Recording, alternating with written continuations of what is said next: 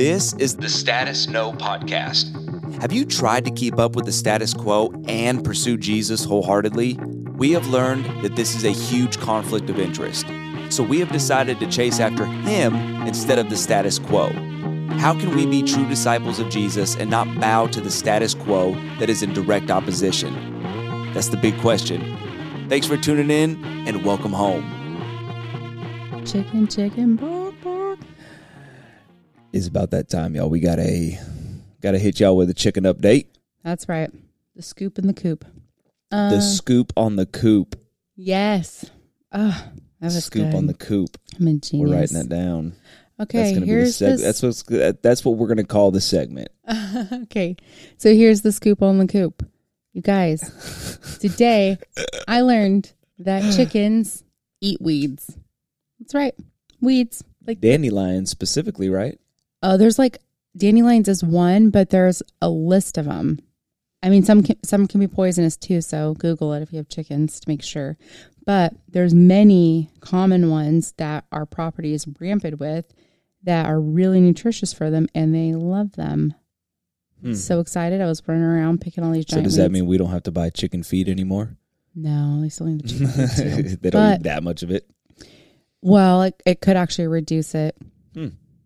A, a decent amount, That's and good. they'll get more nutrition. Yeah. It's very good. Yeah, I put a bunch in their in their coop, um, and I didn't actually believe they were going to eat it, and they did. We need to clarify Oh, because we've led these people on. We've said we've already built the chicken coop, but what we've built was a chicken holding area mm-hmm, a chicken and run. then a chicken run. oh, right, yes, So we have the large chicken run, but now the chickens need somewhere to lay eggs and to be sheltered. right. So now we're in the process of building an actual like larger coop. Yes, Yeah, this is. Uh, I remember back in our earlier episodes when we started talking about all this chicken stuff. I said mm-hmm. us getting chickens means I'm now a chicken farmer. so the past three days I've been building this chicken coop, he's doing such a good job. And I have no idea what I'm doing. and I'm, I'm realizing without a table saw, cutting straight lines is extremely difficult, especially when you're cutting like five feet with a handsaw or a circular saw. It's just tough. it's tough Way to make get it this, work. It's tough to get it straight. Improv. But what else is difficult is when you're using a drill bit that is not um, newer and it's getting worn out.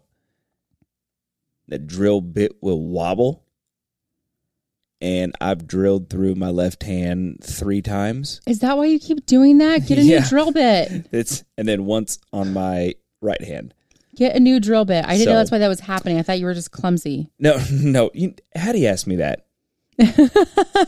how do you ask me if I was drilling through my hand because I was clumsy? I was like, I'm not having this conversation right now.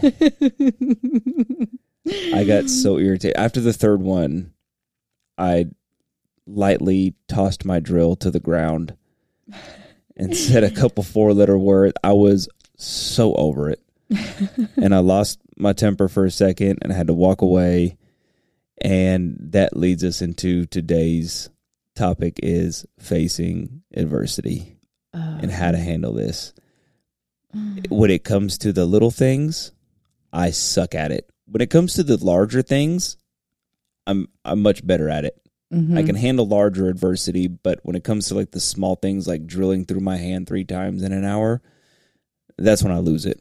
Do you think it's more frustrating because you feel like the small things should be in your control Yes. and the larger Oh, things are out of your control? So you're like, ah, mm, nothing I can do. Mhm. hmm That's a great point. I don't think I've thought about it, like that before. Hmm. But yeah, that makes a lot of sense. I think I'm the opposite. Like, it's easier for me to deal with things that are within my control, and but the things that are out of my control, I struggle with more. Hmm. Yeah. Interesting. Maybe that's where I lean on God more too, is in the bigger things. hmm And then the small things I feel like I can just handle. Yeah. So I'm like, he's like, no, let me handle everything for you. You're drilling through your hand. I've seen your resume, Nick. You're fired. I'm an actual carpenter, Nick. I didn't even think about that. It's so funny. Yeah, so facing adversity, let's talk about how one adversity can really be anything really that makes your life difficult or how would you describe adversity? Give me a, an amber definition of adversity. Mm, when things come against you. Yeah. That'd be good. Opposition. hmm Difficulties, Mhm. misfortunes. Misfortunes. hmm Interesting. Yeah. Yeah. What are some like small, some small things that that you face? You think that are tough for you to deal with? The kids. Sure. They're the small things. Um, they're very little. The littler they are, the harder. I think, like I said, the things that are out of my control, the things I struggle with the most. So the small things are easy. Even if I, I'm not getting it, I know I can get it. I'm like, oh, I just need to rework it. I just need to, you know, um, whatever it is. hmm But the big things are um, when they're out of my control. That's usually when I when I spiral a lot because, um, like your kids, like you can't you can't make it go a certain way. Like you can do everything you think you should do. Yeah.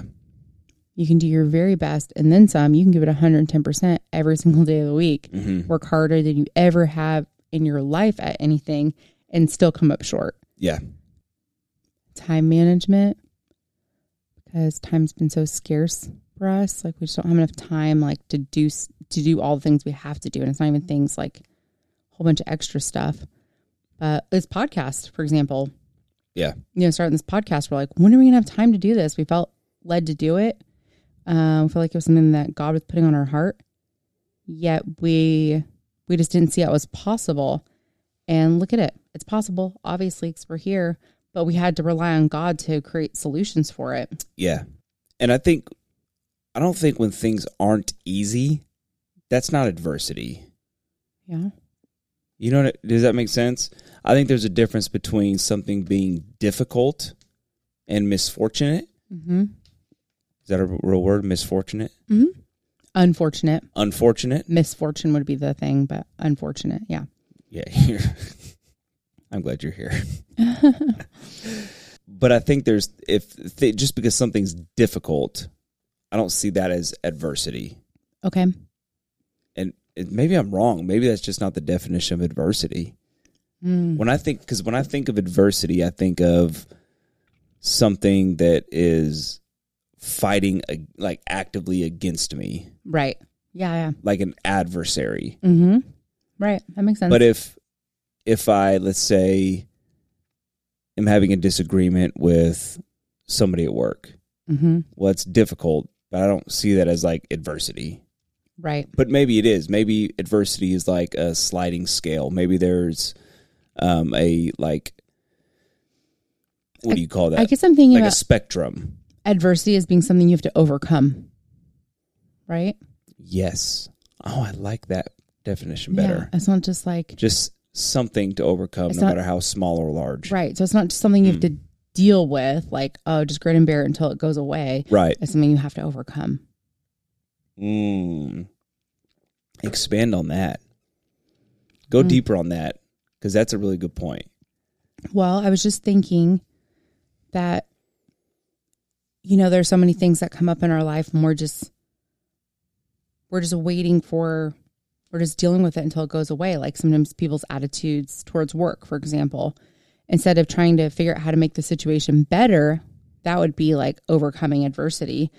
They just, they just grit their teeth and ride it out they just think I'm just going to ride it out until, you know, I get a new job or this goes away or whatever, you know.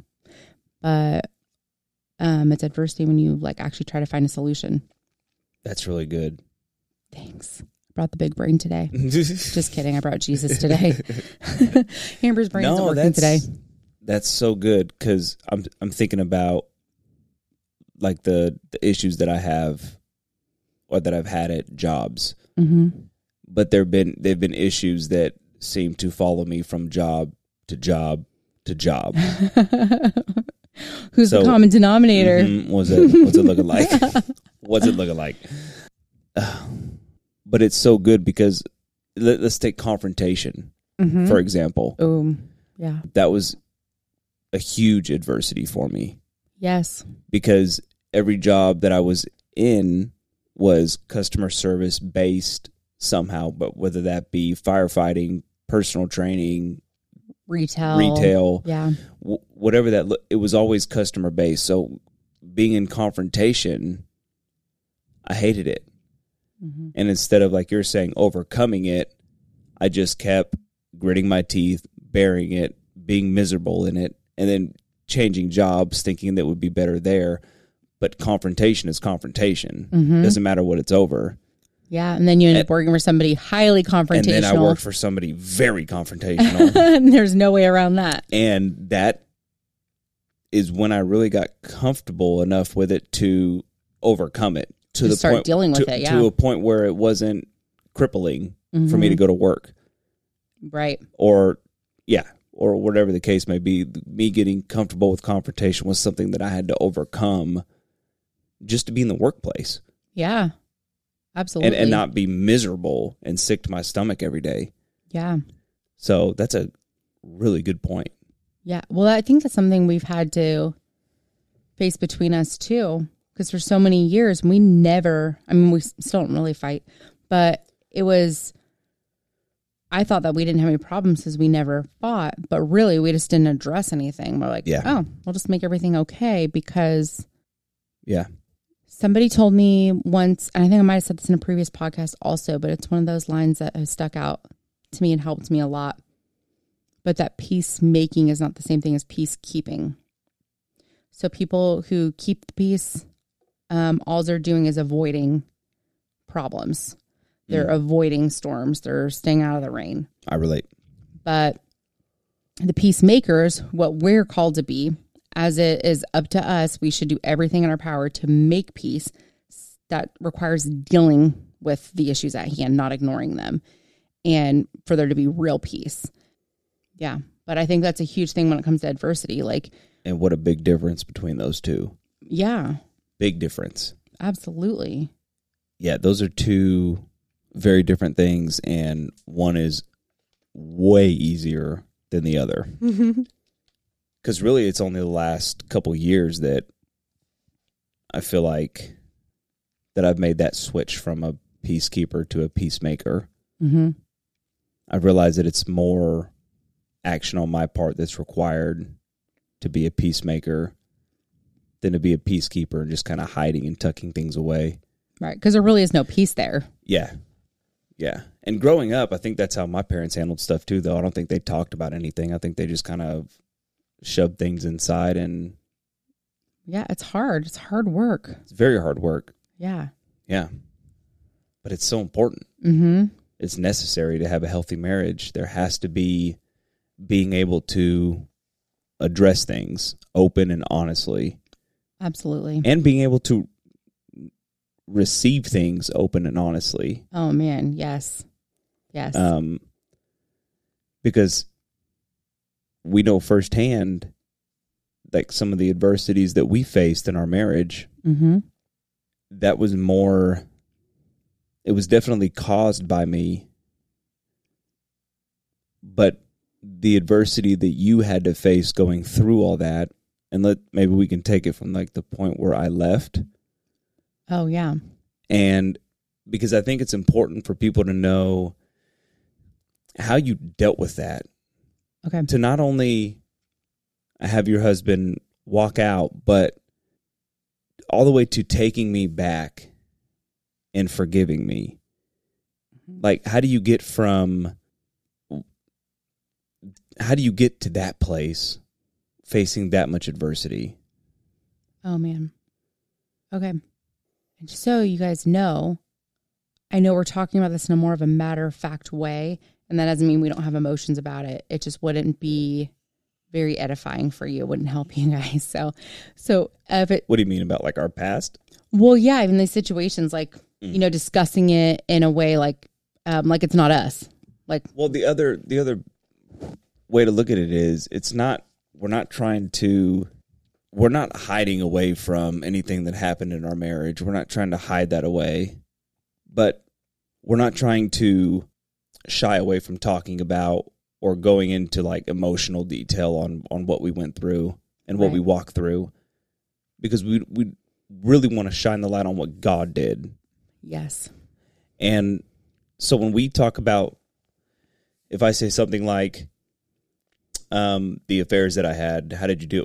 It's it's because we want to get to how what God did. hmm But the important thing is what God did to us and through us. Oh, yeah. Yeah. So that's like Amber's saying, that's the matter of fact part. It don't be It's not the important part. no, it's not the important part. It's not the important part of the story. Uh, the details are to help build context. It's not the important part of the Yeah. story. So, okay. A few years back, we're into this marriage, what, 14 years? Now? No, at the time. I think we were into Thir- 14. 13. Yeah. Okay. So 13 years. Almost 14. I think it was like 13 and a half. Okay.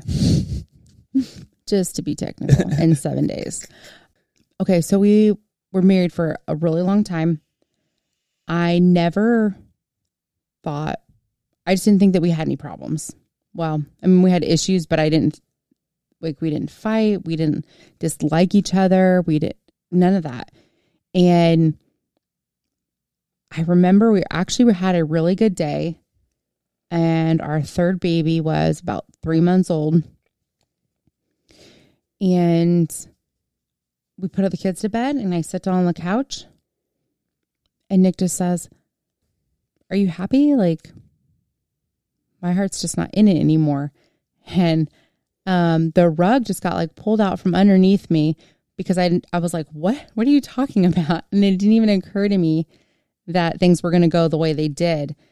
But basically, I had no idea that was coming. So all of a sudden, the person that I've spent my entire life loving, really, because, you know, when we were 16, is now leaving. So at first, I was devastated. Um, and this this matters because there was a huge change in perspective at some point. So at first, I was devastated. I was so broken and I just wanted to fix things. And I was trying to do all the things. I was trying to be understanding, trying to do marriage counseling. Uh, I was an emotional wreck, just broken. I remember even like being hysterical and just trying not to let the kids see me cry and just trying to like make it through the day. And then at some point, I surrendered. I surrendered for the first time, like really surrendered when I was just like, God, I I just need you. Show me show me what's true. I need you to show me the truth. I need you to to reveal to me who you are in this and um, what I'm supposed to do. And I I started feeling his presence. And I just kept coming back to that place just to be in his presence. Uh, I didn't wasn't asking for anything at first. I I mean besides just more of him, I was just coming to be in his presence. When I did that, then I started being able to ask. I would say, "Okay, God, what do I do?" And at that time, I was planning I was thinking that I would need to move out and I was going to the plan was for me to move like I was going to move somewhere with the kids. God told me, "Stay. You're going to stay." And I said, "Okay." And then I so I was thinking, "Oh, that must mean that Nick's going to stay too. God's going to work that out." He's like, "Nick's going to leave and you need to let him." And I said, "Oh, okay." But I was so surrendered to God's will at that point that it became easy. So, from one moment where that was the most devastating thought in my life to another moment where God says, He's going to leave. And He didn't tell me He's coming back. He didn't tell me anything else. He just said, He's going to leave and you need to let Him. But you're staying. That's what you're doing. So, I did. I stayed and Nick did leave. And the peace that I had and all that time afterwards was so incredible. And God led me to the most incredible worship times and prayer times. I mean, there was, because of that, there was so much prophetic prayer. I mean, I just remember walking through this house declaring scripture and um, praying whatever, could just confessing like whatever came to my mind and my heart. I didn't even think it was prophetic. I was just whatever came to my heart. I was just saying it. I was just in a, this place of surrender. So the the thoughts were not my own, and talking about saying things, um, redeeming things, even like there would be when repentance that God would lead me to repent for things, um, and then reclaim things, saying that this would be a place of honor. This sinful thing happened here, and this, but, but Lord, we're going to confess that you are God in this place, and I'm gonna jump in right Go there because I know exactly what you're Okay. talking about right there, and you're talking about the place that I did a ritual. yes, okay. So to be very clear, one of the hard things was Just because this is a really cool story. Yeah. And it really is about God's faithfulness. And people who don't believe in declaring, confessing things prophetically, I'm going to tell you that you're wrong. And this is why. This is just one example how I can tell you for a fact you're wrong. I saw Nick doing, when he was involved in witchcraft, I saw him doing a ritual. He was knelt down beside our bed um, in front of his nightstand doing some kind of ritual. And I didn't understand what's going on, but I knew what was that it was him not worshiping God. And my spirit was so grieved for the first time. I'd never felt like actual grief in my spirit like that before. Uh, play the chapter ahead a little bit. When I get to this place with God where I'm just walking around the house praying whatever comes to mind, I'm just like worshiping Him and declaring His praises. And then whatever would come to my mind, I would just say out loud. And so I'm the only one here. I am standing in this, I'm just walking through the house. And when I get to this place, I just say, Lord, in this place, Nick will repent. He will declare that you alone are God. He will have the most intimate moment with you in this place, like this, like physical location. And so I say these things and then I just move on and just keep doing that throughout the house with other things.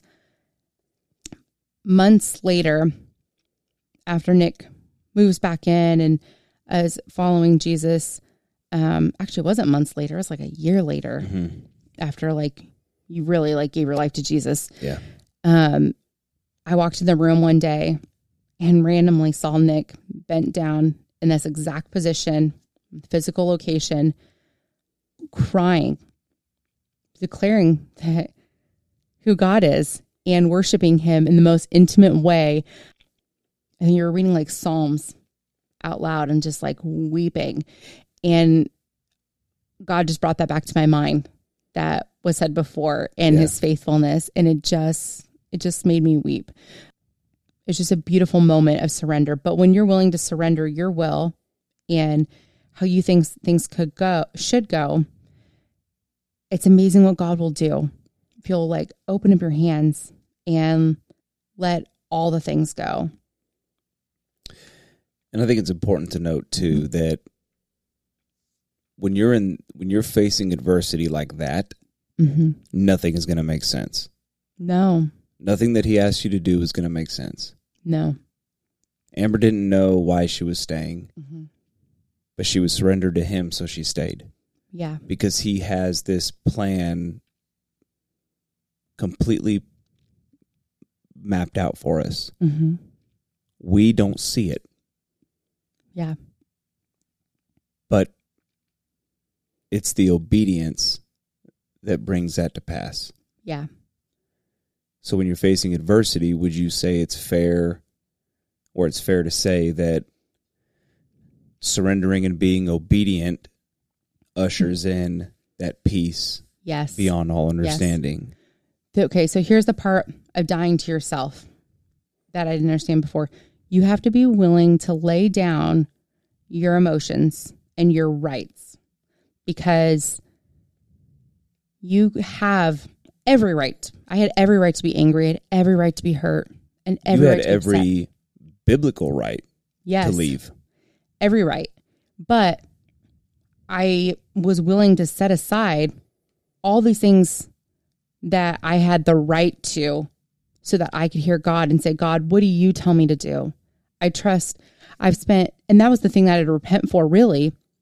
And I think is the truth when you come to any adversity is I had to repent for trying to do everything in my own way. I thought that I could be a good enough wife on my own. And that's something I had to repent for because it didn't matter. I was a really, really good wife and it didn't matter.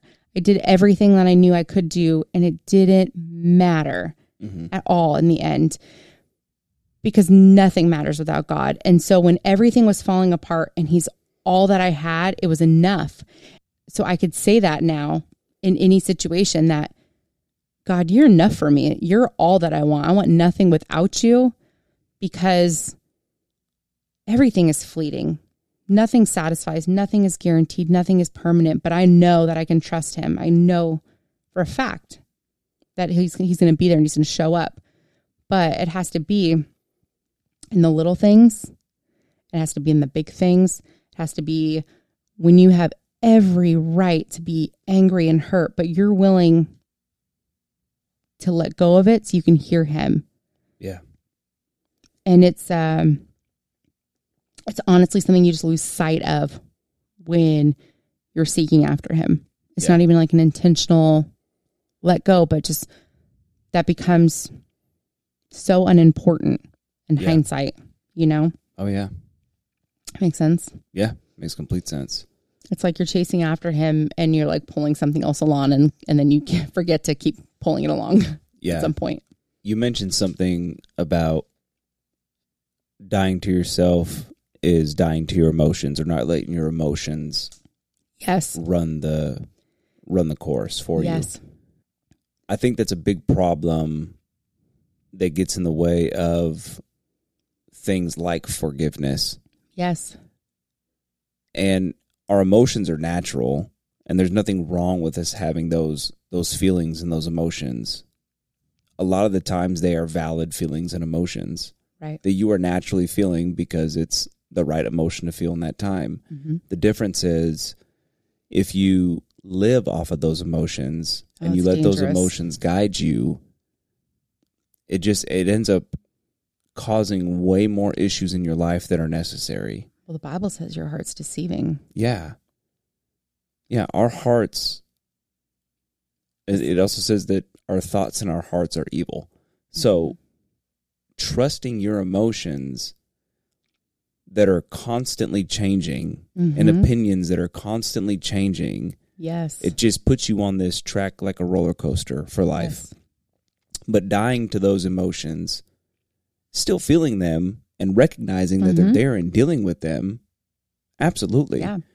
But knowing the difference between doing that and trusting God at the same time and leaning on Him for your strength and leaning on Him for your comfort.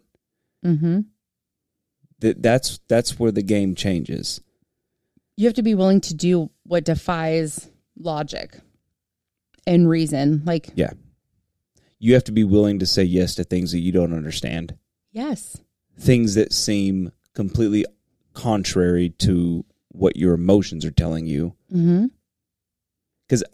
I've tried many times to play this movie in reverse in my head mm-hmm. and put me in your shoes and you in my shoes. And I find it one incredible, but two, I I don't understand I still don't understand how good he is because of what he did in you. I don't think I've experienced that yet. I've had adversity with drugs, mm-hmm. lust, porn, those kind of things that have been hard to walk through and overcome. But to overcome what you did for me personally, I I'm going to be the one that's the most thankful for it. Because without you overcoming that, I I don't think I would have overcome what I've been able to overcome. I think it was because of your obedience that God was able to move in my life. And I feel like you had a right to do to go left or right. Mhm. You had the option, I- and I feel like God would have gave you that option. He would have honored you and blessed you if you decided to leave because you had the biblical right. And I think he obviously honored and blessed you because you stayed. The difference is me, I think. Mhm. I don't think I would be in this place if you chose to go left instead of right. I think God was telling you to stay because He has a plan for you and I together. But He needed you to get to me, Mhm. if that makes sense. It does make sense. It makes perfect sense. and in no way am I saying that this is about me. That's not what I'm saying. No, it's about his kingdom and his glory. What- Yes. There's so many things that uh, he showed me about what how he would redeem the situation. And I'm standing on all those promises. And many of them seem to come to pass. I mean, we really received the miracle of a lifetime. I know people who pray their entire lives for things like this, but you know, it'd be easy to say that I was innocent in everything, but I really had a lot to repent for. I didn't realize how much I had to repent for because although I always loved God, I wasn't serving him and I wasn't making him the Lord of my life all those years. So it's hard. So at first, when I was bitter at him and saying, God, I did everything your way, I don't understand. When he started dealing with my heart, it it became apparent. There were so many things Yeah. that you know I was placing what would I was being a peacekeeper. I was doing the things that would keep the peace in the house instead of what I know is right. Like I wasn't living for the convictions in my heart. Yeah. I wasn't pursuing God with all my heart because I wanted to keep the peace more and I thought that was my my duty. Right. But I wasn't consulting God about that. I wasn't coming to him for all the things. And that's why it's so important because you can do all the things right. You can do it all even to what you think is his way, but if you're not coming to him regularly, he can't steer you. Well, I think that's the difference between a an actual relationship with him Mhm. and a works based relationship with him. Yeah. What I shouldn't even say a works based relationship cause it's not really a relationship, Right. but a works based agreement compared to an actual relationship with him. Mm-hmm. You could do all the things right, but if you're not intimate with him, if you're not pursuing that relationship with him, it's all for naught. I mean, it's Yeah. Mm-hmm. you get those things through the relationship with him. Mm-hmm. Yeah. Is that right? Yeah, absolutely. And that's what he was showing me. He was like, Look, you've done, you did your very best. You did your very best. And it all turned into a dumpster fire. Like, can you just, just let me? I, I don't know. It was just this very surreal moment of knowing that he was there. But he asked me to do a lot of things that didn't make sense. Mm-hmm. I fasted for exceptionally long periods of time that people were like, that's not even healthy. That's dangerous. And I was like, you know what's dangerous is relying on my own logic right now. Yeah. if I feel like God's calling me to do something, I'm going to do it. If I feel, feel like this is going to help me hear from him more clearly, guess what? I'm doing it. Yeah.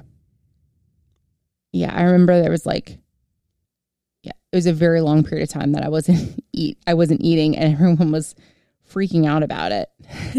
They're like, "When are you going to eat again?" I'm like, mm, "I don't trust that I'm. I can hear from that. My logic is good enough. I just don't trust it. I still don't to this day. Ever since that moment, I think that's a big part of overcoming adversity. Actually, let me say that. Thank you, Holy Spirit. That when you know that your logic is not enough, that Yeah. you need God's wisdom, that his ways, they're not our ways and they're higher than our ways, and his Right. thoughts are higher than our thoughts. And if you really believe that, then you're going to want to lean on him for everything. Yeah. Everything. Our understand understanding and our perspective is so limited in comparison. And his isn't. His is infinite and expands all time and all knowledge. And it's just, The Bible talks about us emptying ourselves in the sense of where we are weak, he is strong. mm-hmm. So coming to a place where I can't do any of this without him, that's why I think it's Paul that talks about I boast in my weakness because where I am weak, he is strong. Yeah. It says in um, 2 Corinthians 12 9, but he said to me, My grace is sufficient for you, for my power is made perfect in weakness. Therefore, I will boast all the more gladly of my weaknesses, so the power of Christ may rest upon me. So good. It has to be beyond you for God to get the glory. Yeah. If it's within your capacity, how would he get the glory? Right. That's wild. Joshua 1 9, have I not commanded you? Be strong and courageous. Do not be frightened and do not be dismayed, for the Lord your God is with you wherever you go. Write it on your heart, people. Write it on your heart. 2 Corinthians 1 4, who comforts us in all our affliction, so that we may be able to comfort those who are in any affliction with the comfort with which we ourselves are comforted by God. So I think that scripture is important because it's telling us that who comforts us in all our affliction. So it's God that comforts us when we face adversity and when we're facing any kind of affliction. And he does this so that we may be able to comfort those who are in any affliction. So it's even though he's comforting us, it's still not for us. It's so that we can comfort somebody else. Wow. So that he can teach us how to be there and love like Jesus did. So when we experience like what you experienced, what I've experienced, it's so not so that we can be made whole, of course it is, but it's so that we can give that out to people and we can be that source of life to people. Mm-hmm. And then when you receive it, it's so that you can give it out to people. And the more people we're giving this love and comfort to, the more people that's going to draw to Him. That's so good. This is how we not only change the culture in our church, but it's how we change, or not our church, but the church, Mm-hmm. but it's how we change the culture of the world too. It's being living examples of this. Yeah. Amber, I don't understand how you stayed with him and and why and and but if I look at your marriage now, it looks so good. Now you have this this thing where you're like, it's Jesus. Yes. Yeah. Oh, you want to recover your marriage and have your marriage restored? You have one option, it's Jesus. Yeah. That's right. And it's making sure that we give him the glory after he comes through for us because he'll always come through. He's faithful. You're right. But And then that, what are you doing with it though? that's why we're here on this podcast. That's why we're here airing out our dirty laundry, the things that, you know, Yeah, trust me, this isn't fun for me. Yeah. who wants to tell anybody these things? Like, they're- yeah. th- it's awful. But if it helps somebody, if, if somebody else can have healing or freedom or be closer to God because of it, who are we to keep that? I mean, that's the testimony. It's by the power of our testimony, right? By the blood of the Lamb and the power of our testimony. So here we've received the blood of the Lamb and now we have this testimony. And how dare us not share it? I mean, I almost didn't for a while and Nick had to call me on it. Yeah, but the first time you did, Oh, it was powerful. it was powerful. And it's but that's because hmm his anointing is on that Yeah. because we've surrendered that part of our life to him. Mm-hmm. So his anointing is on it. Yeah. So when we speak things that he's done and people hear it, it makes their spirit jump, I think. Well, that was for us too. How many things did God reveal to us that led to freedom because somebody else was willing to tell their testimony? Absolutely.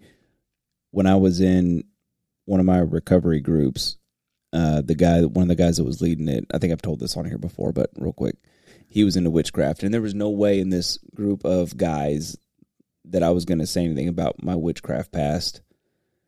And he did, and he's actually the first guy that prayed over me where I got deliverance because he was vulnerable and was able to tell his story. I was like, okay, good. Now I can tell mine. Yeah. And because I was able to physically speak my story out and confess it, Mm-hmm. that night they prayed for me and I got actual deliverance. Right. That was a game changing moment. Unreal. That was a life changing moment. Absolutely. But it be it came out of his obedience not only in that moment but in the past when Yeah. he surrendered and he faced his adversity by leaning into God and on God. Yeah, absolutely. It's amazing. So, somebody was just asking us in a small group that he was frustrated because he didn't know when he was doing God's will or not. And we actually funny because we both told him separately the exact same thing. I was like, oh, that must have been annoying for him. uh, I Nick told me what he had said. I'm like, I said the exact same thing to him. That must have been so embarrassing. Um, but he acted like it was the first time he heard it both times. It was really kind of him. But anyways, we were both saying that when you spend time in the presence of God, you'll naturally flow like and you'll be Mhm. doing the things that are his will because the presence goes with you. If you stay in the presence of God, Yeah. you just will be inclined to do the things. You'll be prompted and you know, those are Yeah, and basically what I told him in my words was if you're if you're spending that time in worship, if you're reading your word, if you're if you're living for him, mm-hmm, then you're going to be in his will. right. If you're taking things to him and involving him in your day-to-day, mm-hmm, you're in his will. I don't think we need to overthink that. right. If you're modeling Jesus or you're striving to model Jesus, Mhm. we're all going to come up short. Right. But if that's your if that's if you wake up and that's your goal that day and you go to bed and that's you know what I mean? If you're living for him, then there's nothing to worry about. I don't think there's anything to overthink it. Right. Just trust him. Mm-hmm. Know that you are his. Know that he is your God and you're living for him. Mm-hmm. That's all he wants. Yeah. And he's so worthy of it. It sounds dumb to say that, but when you experience it firsthand, his faithfulness, that's all you can say anymore. Mhm. That's all we can ever say is he's so faithful and he's so good and he always, always comes through. I was broken. I was so broken. And, you know, people can say all the things they want about, you know, the lyrics and the songs not being scriptural, blah, blah, blah. But there's that song, you know, about when um, there was another in the fire standing next to me, and there was another in the waters holding back the sea. That line just breaks me every time because it takes me right back to that moment. Can, there cannot be a better description. I was in the waters. Like you're not prevented from the waters because you're a Christian. Like it- No. the rain, it rains on the just and the unjust alike. Storms come to everybody. Yeah, he wouldn't tell us to call on him in times of trouble if Yes. we weren't going to have times of trouble. Absolutely. I was in the waters. I was drowning, but he held back the seas. Like I, I there's just no better visual for exactly like what happened spiritually. He held back the seas and the waves didn't tear me apart. Yeah. I wasn't ruined. And I wasn't devastated anymore. I wasn't broke. I, I just wasn't heartbroken because I knew that no matter what, God was going to be there. When you have that level of trust, it's easier to obey Him. Yeah, When definitely. yeah, when you're like, I'm good if God's there. Yep. It's easier to trust Him. It's easier to obey. It just is. Yeah. But that's how you overcome adversity. Because you have to be able to listen to Him, and you can't listen if you don't trust Him. And if your emotions aren't quieted. Yeah, absolutely. That's why it's so important to to die to yourself, hmm to give up the right to your own emotions, give up the right to Do you think that plays into controlling your thought life? absolutely. Because controlling your thought life, I know, tends to be focused on things like sexual thoughts Mhm. and that lane. Yeah. But controlling your thought life can be anything. I mean, it can be anything that that distracts you or takes your attention away from him. Mm-hmm. That any of those thoughts have to be corrected. Every single time. That's that. That's so, that inner battle. So the obedience doesn't go away. So yeah, he takes me through that storm, but okay. So Nick leaves, and then I find out I'm pregnant with baby four. We have a three month old baby, and baby number four is now like there. Talk about a mind battle. I had two really close people to me telling me to get an abortion, like advocating for it. They're like, Amber, it's okay. You don't have to martyr yourself. It's okay. Like, is this something that you can consider? Because no, it just they, makes me sick. Oh, and they were people that were really close to me. I'm like, do you guys know me at all?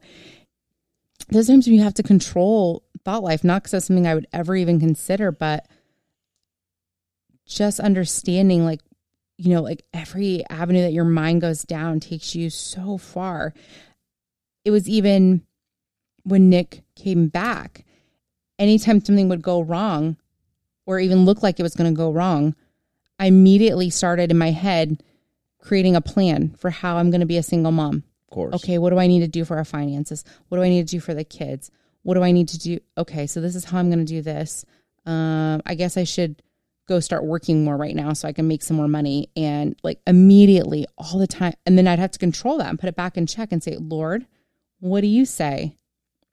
Lord, what do you say? Or if something didn't look right. And immediately my head goes into all the places like, oh, maybe Nick's having another affair. Maybe this, maybe that. Being able to present that to God and say, God, what do I do with this? and then do what he says. God says, listen, this is what you're going to do with this. You're not going to trust him. You're going to trust me. Right. God is the one that I have to put my faith in. He's the one that I'm counting on to be there every single day for the rest of my life. Yeah. He is all. He's all that any of us can count on. Because even if Nick was a perfect man and doesn't do anything wrong against me ever again for the rest of his life. We're not promised tomorrow. Right. Either one of us could die. Like, it's yeah. a horrible thought, but God's still going to be there. Mm-hmm. It can't be, you can't depend on any, anybody being there. And you, here's another good tidbit don't wait for adversity to rise up in your life before you establish this relationship with Him. Yeah. It is so much easier to hear Him if that relationship has already been established. And it's so much easier to not be affected by the adversity if that relationship is already established. Yes. Mm-hmm. Yeah. It's really good. Yeah. I think it's powerful what you talked about tonight. Thank you. I know I appreciate, and I know everyone listening appreciates how vulnerable you are with this, and I think it needs to be heard.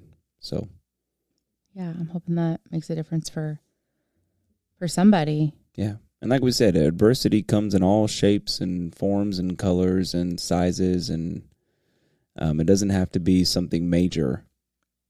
Adversity and leaning on God applies to everyday life. Every day, there's things we have to overcome. Every single day.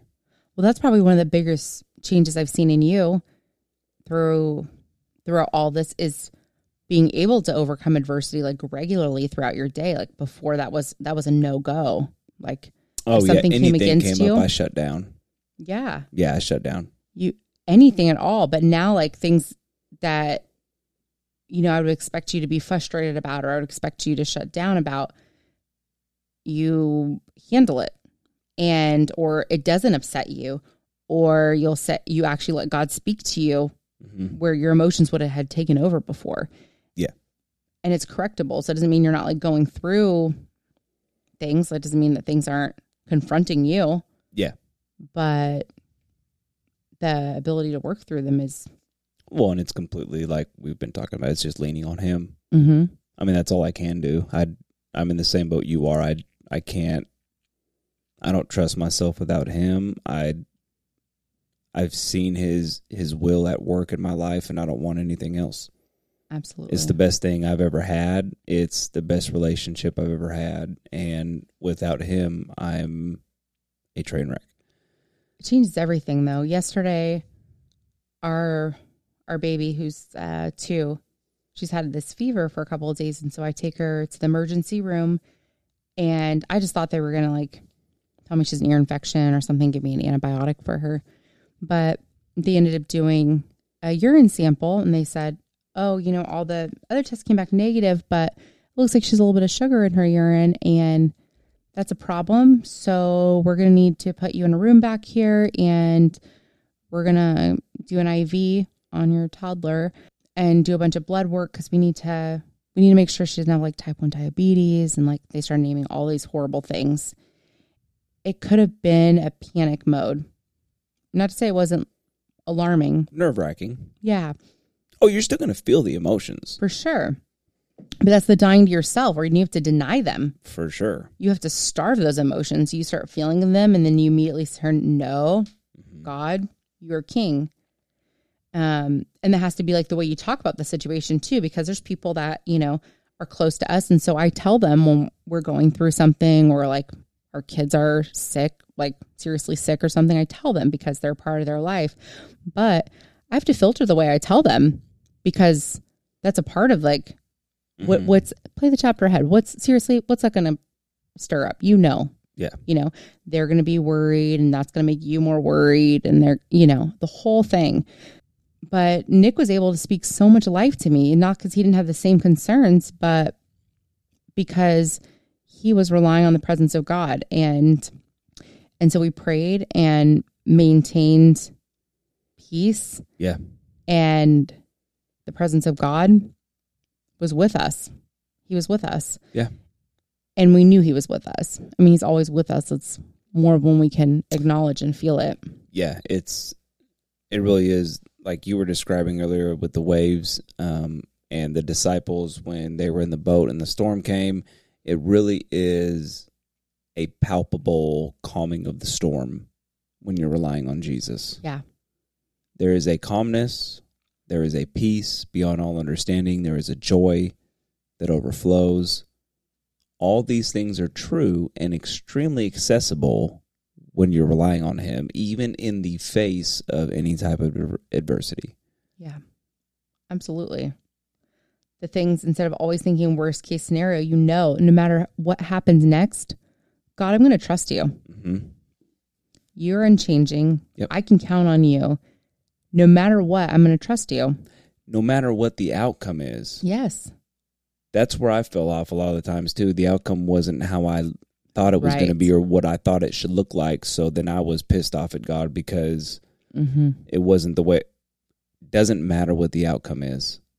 Mm-hmm. He is the creator of the entire universe. He is the king above all kings. Who am I to say how things should turn out and how they shouldn't? With all of our infinite knowledge, I am knowledge. the peasant rolling in pig dung, getting feces dumped on him in the gutter. Who am I to say how my prayer should be answered or how a situation should look? Our life is but a breath. Yeah, no And- thanks. I don't want that responsibility anymore. God, this Mm. is your life. Yeah. I am a living sacrifice for you. Make it be worth something. Like, all, all to you. Have it. Yeah. You got anything else, baby girl? Read your Bibles. There it is. you thought you were going to make it through one episode. Guess again. Oh. What? Tell the people real fast about the beautiful shoes you saw today that you sent me a picture of. You guys, these Crocs. Something devilish happened. These Crocs. You know they have the holes, and then the people put like jewels and like other weird crap in them, like Christmas ornaments. I don't know what people do. Christmas ornaments. Refrigerator magnets. I don't. I don't know. These Crocs had Crocs in them. Yeah, there were like little Croc things stuck in it. So Yeah. the, the Croc shoes had Croc shoes stuck in the Croc holes. yes. Um, as a nation, we're getting further and further away from God every yeah, day. that's what the caption said. and it's so true. Please Um, pray for your fellow croc wearers. They're in desperate need of Jesus. Intercede for your neighbors wearing Crocs. Uh, we're praying for you guys. We love you guys.